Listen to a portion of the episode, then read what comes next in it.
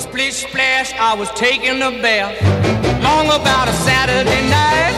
Yeah. 점심 먹고 유쾌한 시사 디저트 한 입. 최영일의 시사 본부. Well, I stepped out the tub and put my feet on the floor. I wrapped the towel around me and I opened the door. And in a splish splash, I jumped back in the bath.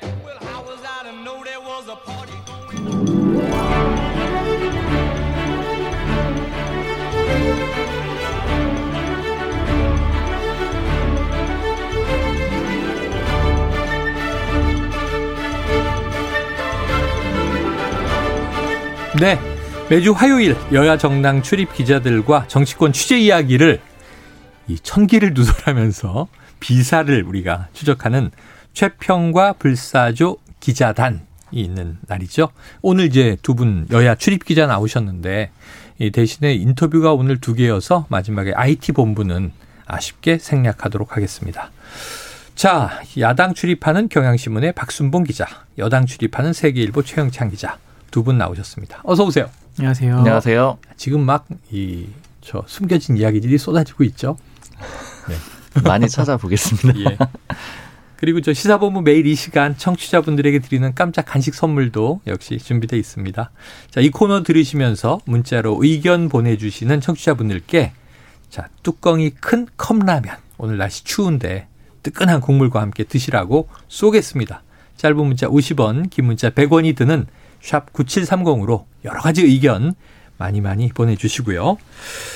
자, 지금 이제 대진표가 완성이 됐어요. 여야 모두 이제 약간 시간차도 있고, 뭐 앞서서 선대위를 출범한 민주당, 그리고 이제 선대위를 이제 짜야 하는데 고심이 많은 국민의힘. 네.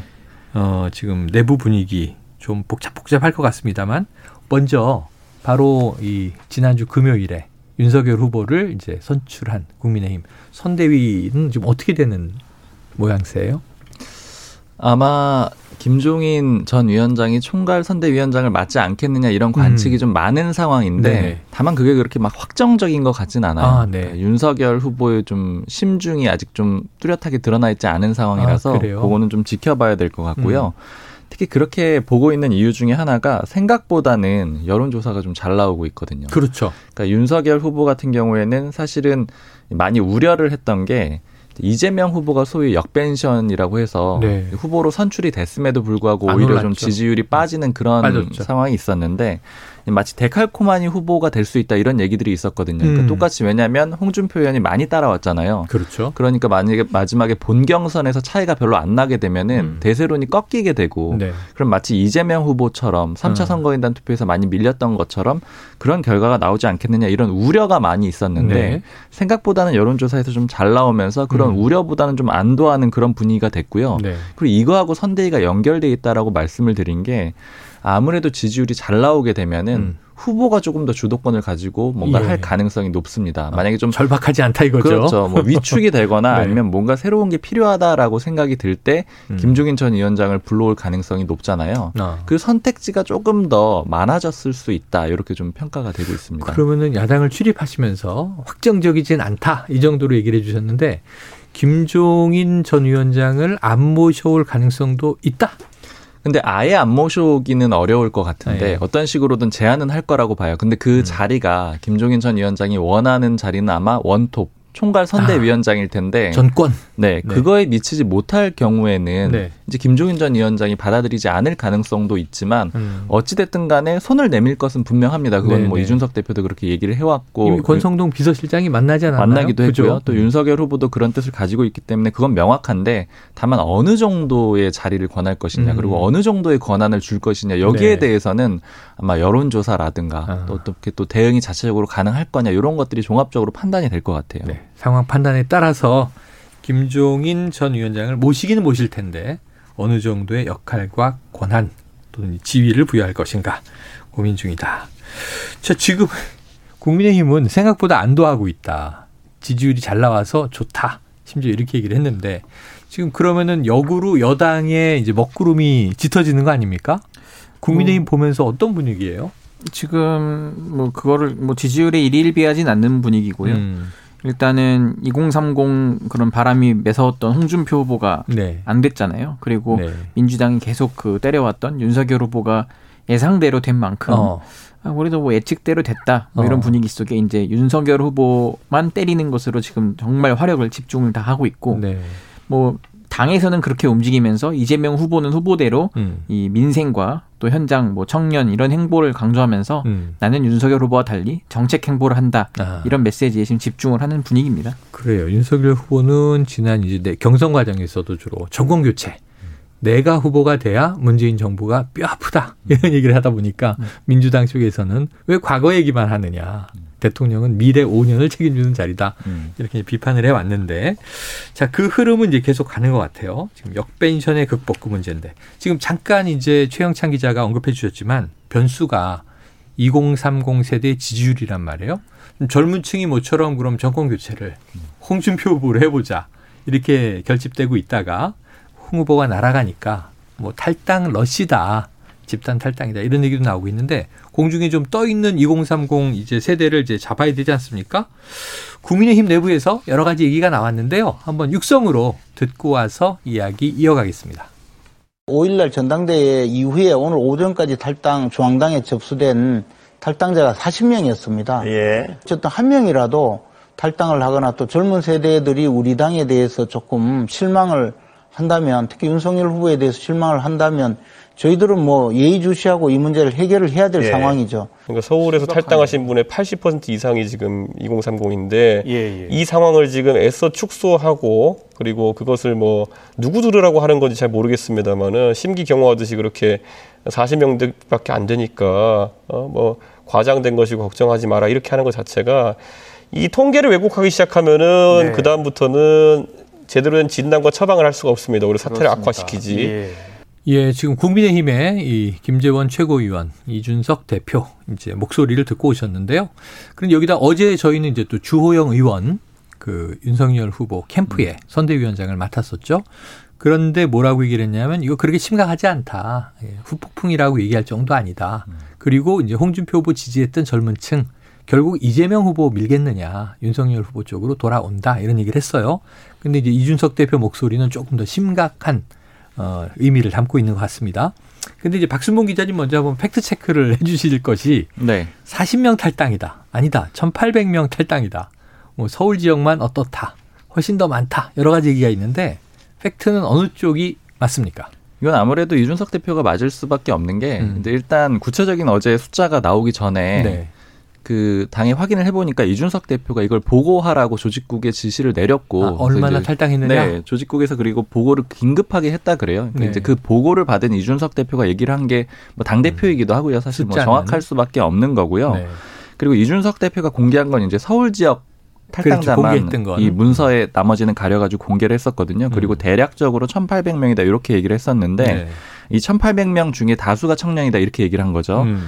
근데 오늘 제가 확인을 해봤더니 이제 네. 오늘은 좀 숫자가 확인이 되더라고요. 예. 일단 지난 6일, 7일 그러니까 5일에 윤석열 후보가 선출이 된 전당대회가. 있었고요. 음. 그게 금요일이었습니다. 그리고 토요일, 일요일이 되는 거죠. 음. 6일, 7일 이틀간에 탈당했던 숫자를 보니까 책임 당원이 3,000명 정도, 네. 그리고 일반 당원이 3,500명 정도 되고요. 예.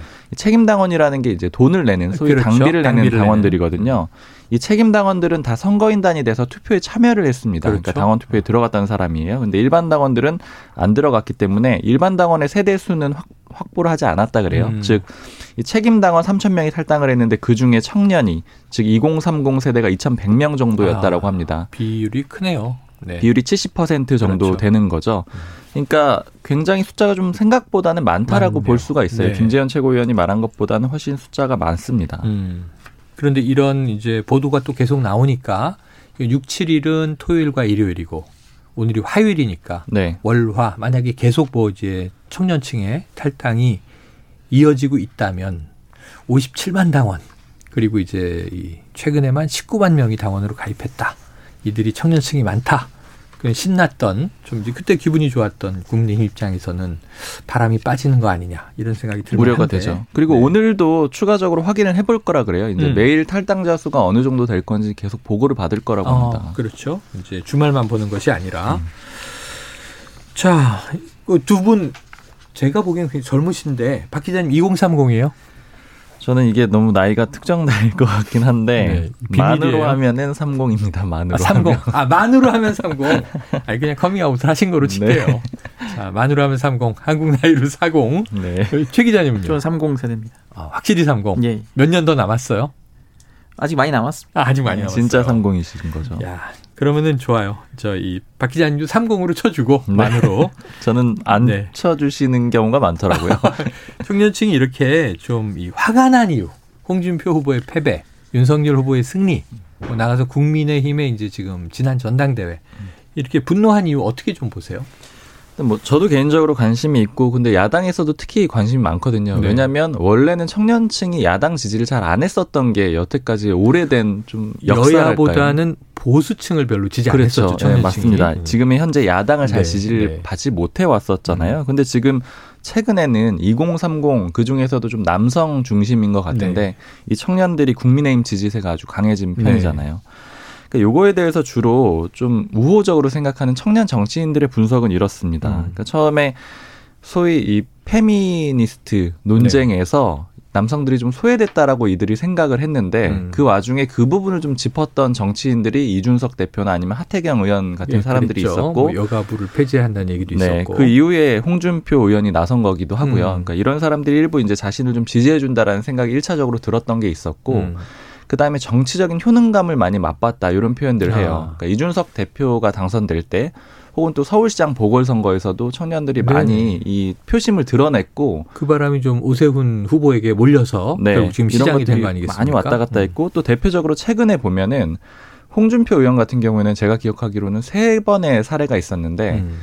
이 여러 번 이 청년들이 소위 뭉쳐 있는 커뮤니티에서 의견을 내면 홍준표 의원이 많이 받아들였어요. 네. 이제 대표적으로는 뭐 여성 공약을 내려고 했다가 한번 철회했었다 아, 이런 얘기를 한번 이. 자리에서도 네, 해드린 적이 맞습니다. 있었고 또 이용돈 PD를 이제 홍보 담당자로 좀 영입을 하려다가 음. 이것도 청년 커뮤니티에서 좀 반발이 많이 나왔거든요. 네. 그러니까 바로 또 수용을 합니다. 아, 그리고 또 토론회에서도 홍준표 의원이 마치 이제 조국 수사는 좀 과도했다 이런 얘기를 했는데 네. 이게 조국 수홍이다 이런 비판을 막 받아요. 그랬죠? 그러니까 또 바로 또 수용을 합니다. 네네. 그러니까 이런 과정들을 겪으면서 청년들이 음. 아, 자신들이 의견을 내게 되면은 이걸 받아들이는구나라는 거에 대해서 반응을 해주는 정치인이구나. 네. 이 일종의 효능감을 많이 음. 얻게 된 거고 네.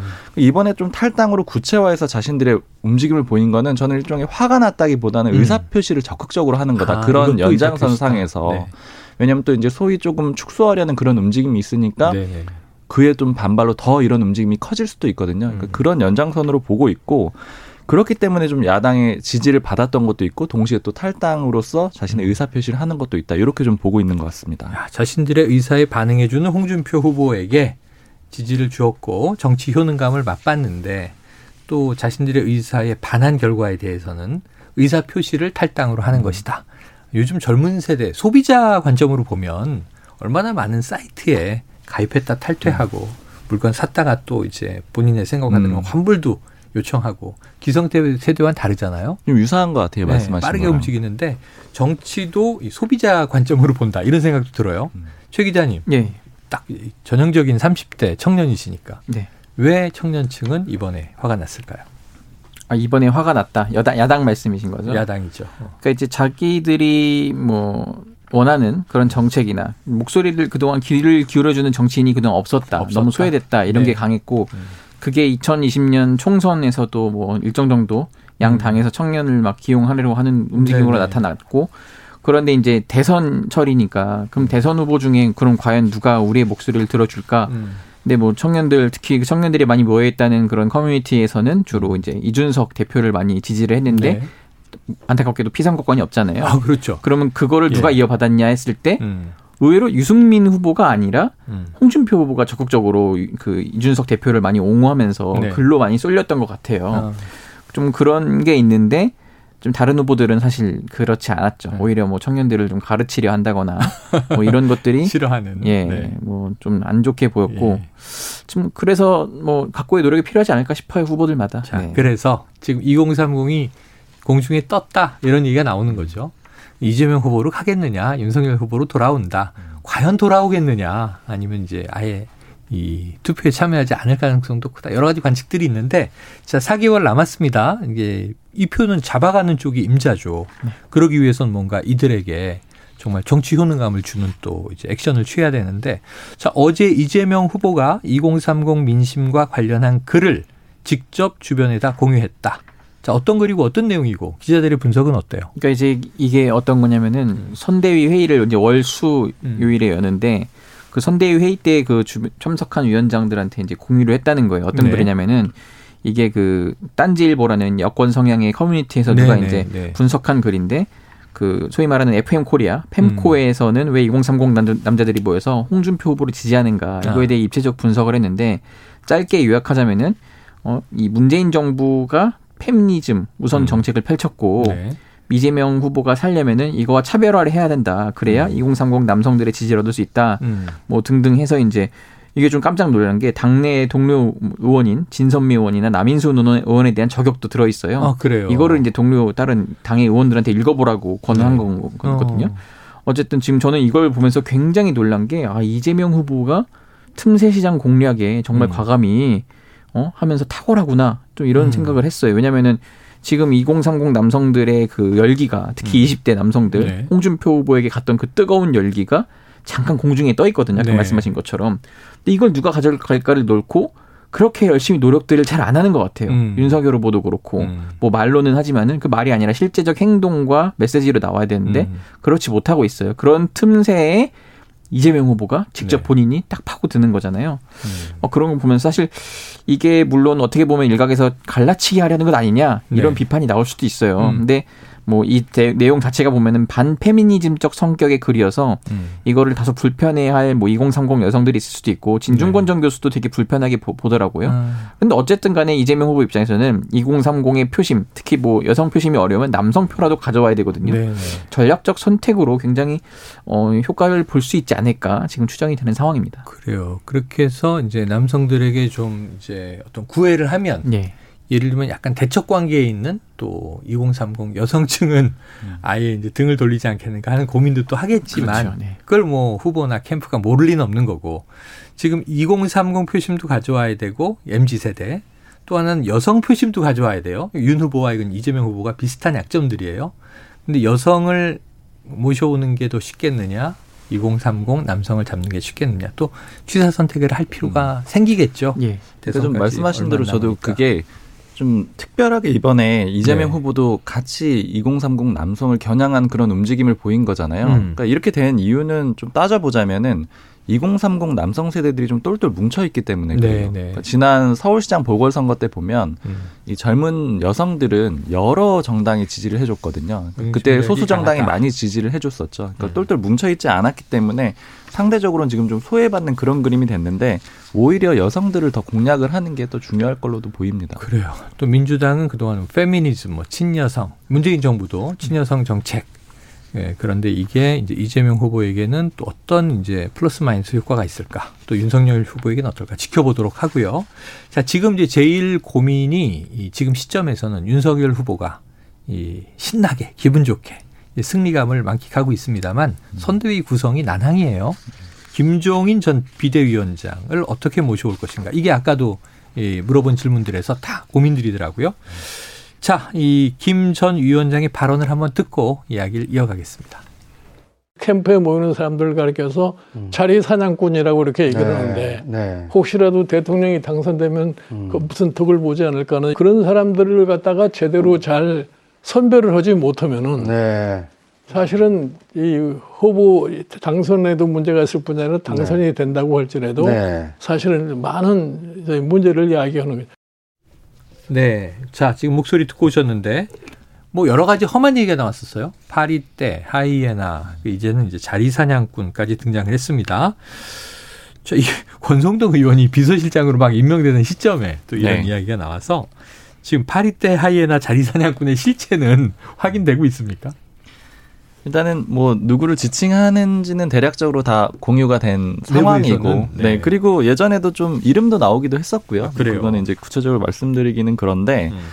네, 어쨌든 이렇게 이 김종인 전 위원장이 나선 거는 결국에는 좀 그림을 보자 그러면은 경선 과정에서는 윤석열 후보를 굉장히 지원을 해줬었거든요. 사람도 보냈고 예. 만나기도 했고 또 윤석열 후보가 이길 것이다. 윤석열과 이재명의 대결이 될 거다. 맞아요. 그렇게 이렇게. 공언을 해줬잖아요. 이건 마치 서울시장 보궐선거 때로 돌아가 보면 음. 이 안철수 후보랑 싸우는 오세훈 서울시장을 지원해주는 그런 그림하고 네, 비슷했어요. 네. 근데 후보가 딱 되자마자 이렇게 자리 사냥꾼들이 있- 있고 음. 뭐 이런 식으로 또 냉정하게 판단을 해야 되고 이런 식으로 압박을 하거든요. 주변 정리해라 이런 얘기잖아요. 그렇죠. 이건 결국에는 이제 다시 선대위를 놓고 신경전을 윤석열 후보랑 김종인 전 위원장이 벌이고 아. 있다. 이런 그림으로 볼 수가 있고요. 근데 이제 다만 권성동 의원이 비서실장이 된 것을 두고는 좀 해석이 분분합니다. 네. 그래요. 그러니까 1차적으로는 권성동 의원이 비서실장이 된 거는 이거는 예전에 이 장재현 의원이나 권성동 의원에 대해서 김종인 전 위원장이 그다지 좋게 생각하지 않고 있다 이런 보도들도 좀 있었거든요. 맞아요. 그렇기 때문에 이건 김종인 전 위원장 뜻을 거스른 거다 이렇게 분석하는 게 맞습니다. 하나가 있고요. 맞습니다. 근데 반면에 김종인 전 위원장하고 어제 권성동 의원이 만나기도 했고요. 맞습니다. 또 권성동 의원이 비서실장으로 갔다라는 건 좀 생각을 해보면 급에는 안 맞아요. 사선 음. 의원인데 비서실장은 통상 뭐 재선 정도가 하거나 아니면 초선이 할 수도 네. 있거든요. 그럼 왜 이렇게 급을 낮춰서 갔느냐? 급을 낮춰서 갔기 때문에 이전에 기존 캠프의 사람들은 다 권성동 의원 아래로 넣을 수가 있다라는 아. 거예요. 그러면 나머지 인사에 대해서는 김종인 전 위원장이 편하게 할 수 있게. 어, 즉 룸을 만들었다. 네, 그리고 이 권성 이런 내용을 좀 제가 담아서 기사를 썼더니 네. 이제 권성동 의원 측에서도 연락이 왔는데 그런 해석이 자기들도 맞다라고 맞다. 본다. 이게 어, 왜냐면은 사전에 충분히 공유 고류가 교류가 있었고 음. 김종인 전 위원장이 만약에 권성동 의원의 비서실장 임명을 반대했다면 음. 윤석열 후보가 임명하기가 좀 쉽진 않았을 어. 거다. 이렇게 얘기들도 합니다. 근데 다만 어찌 됐든 간에 지금 중요한 거는 여론조사인 것 같아요. 네. 그러니까 윤석열 아까도 조금? 말씀드렸지만, 음. 네, 윤석열 후보가 지지율이 많이 나오게 되면은 굳이 권력을 나누려고 할 이유가 없거든요. 네. 그렇게 되면 이제 김종인 전 위원장의 권한이 좀 줄어들 수가 있고 어. 김종인 전 위원장도 본능적으로 그걸 알 겁니다. 왜냐하면 예전에 박근혜 전 대통령이나 아니면 문재인 대통령 네. 이렇게 도와줄 때도 음. 초반에는 같이 갔지만 나중에 끝까지 같이 가진 못했거든요. 맞아요. 이게 정권을 어. 요구하기 때문에 1인자들이 납득을 할 수가 없는 상황인 거죠. 음. 그 윤석열 후보도 그걸 인지를 하고 있을 것이고 그렇기 네. 때문에 이 신경전은 계속될 것 같습니다. 그래요.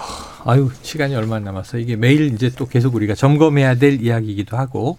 자, 지금 최영찬 기자는 여당 출입하고 계시니까 오늘 이재명 후보, 후, 후보가 네. 모든 일정을 취소하고 지금 이제 간병에 몰입한다. 이 내용에서는 좀 특이점은 없어요?